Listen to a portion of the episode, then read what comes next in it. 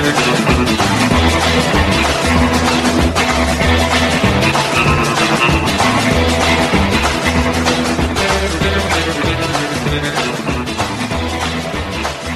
righty, hello again, everyone, and welcome to it. It is the Derek Hunter podcast for the 17th day of July 2023. Happy Monday to you. Yes, it's a different Monday.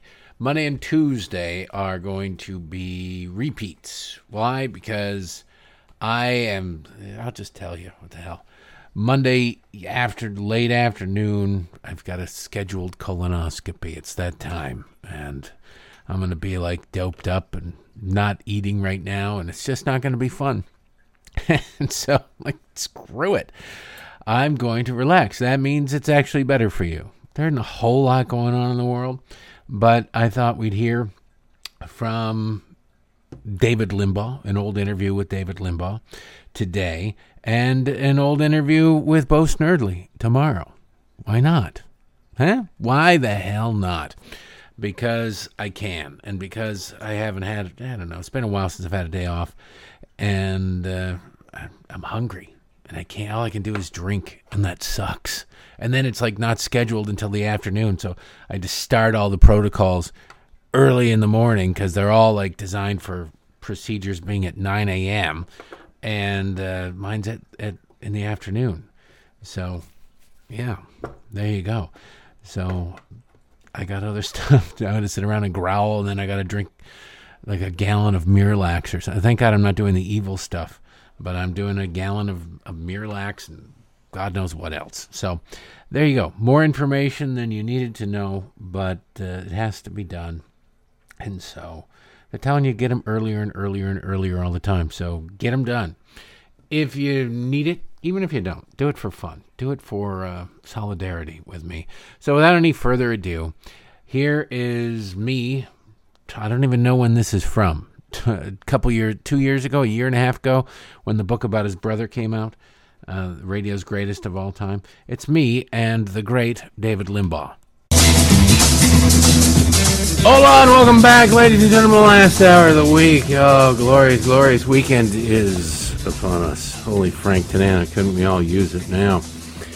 Yes, we could. We could have really used the wisdom of my next guest. Well, not really the next guest. He didn't bring a lot of wisdom, but his brother sure did, and he brought us comfort and joy for 32 years from noon to 3 Eastern Time. I'm talking, of course, about David Limbaugh on the phone. David, how are you? I'm a little confused. My agent told me I'd be talking to Derek Jeter. Is this Derek Hunter? I, I don't even know who you are. I know, I know. It's it's. I'm about to release all of the evidence I promised you I wouldn't release if you showed up on this phone interview. So watch oh, yourself, oh, old man. man. Oh, okay, well, just call How are you, David? Great. I mean, Hunter Biden, that is. Anyway, yes, I'll quit. I'll quit messing around. We'll get to some serious business here. Well, yeah, please. I'm I'm holding a copy of the book that my wife purchased. You didn't send to me. Radio's greatest of all time, Rush Limbaugh, with Kathryn Adams Limbaugh and David Limbaugh. And boy, howdy, I it's the first election cycle without Rush's voice and input, and we we sorely sorely missed him. This book, this book is a, a sort of a time capsule, not only of the past but for going forward so that while Rush is no longer here, what he brought to us, what he gave to us, still is. Tell us a little bit about the book. First, a, a disclosure. I didn't. I can't take much credit for this. In the first place, it's Rush's words predominantly in the book um, that that were collated and assimilated by Kathryn and her team. And so I, I, I am so supportive of this project. And my name's on the book. Uh, Kathryn did 99% of the work, Kathryn and her team. So, and I really, and I can even brag about it because I didn't have much to do with it, uh, and say that it, it is phenomenal. I, I was blown away when I saw the final. That's product. Probably why it's so it and all good. That, but, but yeah, go ahead. That's probably why it's so good, is that you did not have any. Yeah. minimal input on it. But it's been a huge bestseller, and people have been, you know, it's it's a great reference guide because what Rush did was of the time, David, and, and his words, his show every day was about the news of the day. but Yeah. concepts are timeless, and that's what I think makes this book effective. Yeah, which is you know why Reagan's words are still uh, relevant. My dad, the stuff that he taught us, and, and it's, it, these are at least conservatives believe that wisdom and principles and traditions and values are timeless. I think that we've hit on a major difference between the left and the right. But Rush is Rush had a unique way of, of, of articulating the things we believe in, and I think he also had a gift at insight. The guy he used to joke that he could see the stitches on the fastball as they were coming in as to political matters, and it really is true. He had an uncanny ability to pick apart uh, what the left was doing and to analyze any event on a given day. And he, he didn't ever go in with copious notes or anything. He just he kind of called them as he was seeing as, as he was uh, uh, broadcasting. He kind of did it on the fly. You know, as you can see, I don't have that gift because the more I No. talk, the less coherent I'm going to be. No, obviously, and that's why I think everybody listening is grateful that you had such little impact input in this book. And uh, in your last book with your daughter, you probably had less than than you let on there too. But as you're going through this, even as you're going through this, when it's done, David Limbaugh, I imagine there were moments where you know you love your brother. I, don't like to put it when somebody passes on in the past tense because that love Yeah. doesn't die with them.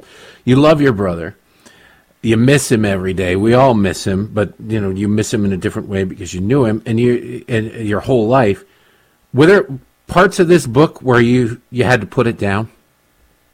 Yeah, I mean, I and truthfully, uh, it does. I'm not good at that handling grief. I don't guess my my way is kind of denial. I just Mhm. stay away.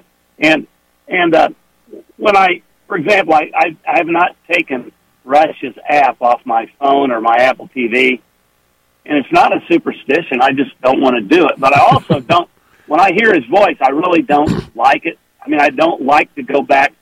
Like when I was doing interviews for our book, which you only parenthetically mentioned, by the way, uh, Chris in my book, and I don't want to plug that, so don't get me wrong. I'm here to do this book, but I I hear Rush's voice. I think I did Buck and Buck uh, Buck's show, and I did not when when they played it. I almost choked up. I just don't like to that. I don't handle it well. I I uh, along those lines, they were running commercials for this book on Fox, and I'd hear the music and I'd hear his voice, and it it always I don't know. It made me feel weird. It, it, Yeah. it weird is the not. It, it it stopped me the first time I heard it, and uh, the immediate thought was, was it all just a dream? Well, I hope it was a dream, and it wasn't a dream. And I know where you're coming from. My mother, there, I have a couple of voicemails on my phone from my mother, passed away a few years ago. I don't listen to them, but I don't delete them. I still have Andrew Breitbart's and Christopher Hitchens contacts in my phone. Yeah. And I, it, there's something that makes it more final or whatever, and there's that, that power of denial. But this book, it, it just I want to get back to what I asked because you, you mentioned you, you kind of dodged it a little bit. Were there points in this book where you're like, "Hey, uh, you, you were moved, you you stopped, you put it down, yes, you said, yes, and I can't I can't cite specific ones. I was also because when I looked and I thought, okay, he he does these he did this stuff as I said ad lib a lot of times, and so you wouldn't think when you're when you read it in written form that it's going to be as profound as it is. And yeah, Mhm. they clean up stuff for editing purposes, but he was a guy that could talk like most of us write, where where you have, I mean, better than we can write, where it's almost like he edited himself as he was going along. And my dad had that gift too. I unfortunately didn't get it, but uh, you know, I'm not bitter. "You're bitter about other things. You're bitter about other things." I, I do want to say, yeah, I'm better about other things, like uh, the way you treat me. But Mm. I, for example, I, I, or not for example, I, I want to make a point that I just thought about this as you were as you were talking. Most people don't have a verbal record when when somebody dies. I don't even. I, I would love to be able to hear my dad now. Enough time he passed in 1990. I would love to have. We didn't have really good videos yet. I mean, we did, but I, I didn't. We lost a lot of that stuff. My parents' house burned after Mhm. uh, before he died, before they died, and it. I Rush has got all the. You can listen to him for a billion hours. I don't know if you have your dad on a recording. I don't. I don't. have My mom or dad. I would love to be able to hear that, but it's weird. Rush is captured there, and it's so unusual. My sister All has there there there are these books for uh, you know various things where you can record. The, they're like "Twas the Night Before Christmas" is the one my sister has, where you can record people reading it. They're for kids, but you can record adults reading them. And my sister, thank God, went through. My dad is still with us; he's coming out for Thanksgiving. But my sister went through and had my parents alternating lines through "Twas the Night Before Christmas." So we have Woo, That. that's great. That's Um, great. it's one of those things where you just I, I don't want to listen to it. It's still you, you get a little teary eyed even thinking about it. But you know you, you it, it is no. Thankfully, people will live on now forever in video form, and, and you almost can't escape it, and audio form. Uh, David Limbaugh. I'm looking at. There's a lot of pictures in this book Yeah. of Rush. And to lighten it up a little bit and to say something that I'd wished I'd gotten the chance to say to Rush himself. The ties that he designed were hideous. Did did you ever did you ever wear the, they they you know on canvas they'd be great on a on a a bathing suit they'd be fine but in general for a tie they're bright loud scream did you wear these things proudly. But you have to think, you have to remember, it's part of his persona. It's like, it's just like in your face because the libs, he, he's so annoyed by the libs by his very existence. And that was just, I think it was just kind of a statement where he's wearing these colorful, outlandish ties. He got us all, all the extended family, these golf shorts, uh, the, that were made by this Out Loud or whatever. They were just uh, ridiculously ostentatious, bright colors on the golf course, and see people coming. What are these psycho narcissists doing? But no, that that I did like him. But, but then again, I'm a boomer. I'm a boomer, and I don't know anything because I'm a boomer. Well, that's true. That is, and you're you're you know you're not that bright to begin with. Anyway, Exactly. you mentioned What- what- golf. Rush loved Yeah. golf. Do you golf? Yeah, I tried. I was a failure at that too. So I failed at broadcasting and golf. Yeah. and you fail at the Do you- law. do You, see fail at writing. You, do you not see the connection there? I do do you not see have the a stream of consciousness capability here? Wait, it's almost you- like you're you and Rush were twins that shared an egg, and he got all the talent, but it was he drained the womb a couple of years before you were born, and you just came along and got the leftovers. Which, which should explain why I uh, lash out at you at times because I'm bitter not just at Rush and my parents, but at you because because you're part of the human race. Uh, and I'm really good looking and smart too. Look, I don't want to don't make it about me, but you know, the, they're universal truths that do come through in audio form. So when you're putting this together, you got uh, not only your nominal involvement, which is thankfully watered down by uh, Rush's wife, but you have Benjamin Netanyahu. There's all sorts of other people who have contributed to this Yeah. book. Were you shocked? And I know you know he's your brother, so you're and you live in the world. You're acutely aware of how popular and famous and influential Rush is. But a lot of times when people pass, uh, the the the powerful, the the people that matter, they kind of pat you on the head and then they move on. But I yeah. the people lined up, people lined Yeah. up, people with stuff I- to do, lined up to contribute to this book. I thought it was especially moving and interesting because I, you- you'd have to see my Twitter feed to understand how much the left hates Rush. And so, as many cowards as there are on our side uh, who won't stand up to wokeness and who refuse to recognize just how uh, evil the left's agenda is, and thus they won't fight it with as much vigor as we need to they don't. Uh, I, there are a lot of people who won't admit how much they like him, and so I think it's especially cool when these very powerful people and very influential and very respected people came out proudly and and and bragged about their relationship with Rush.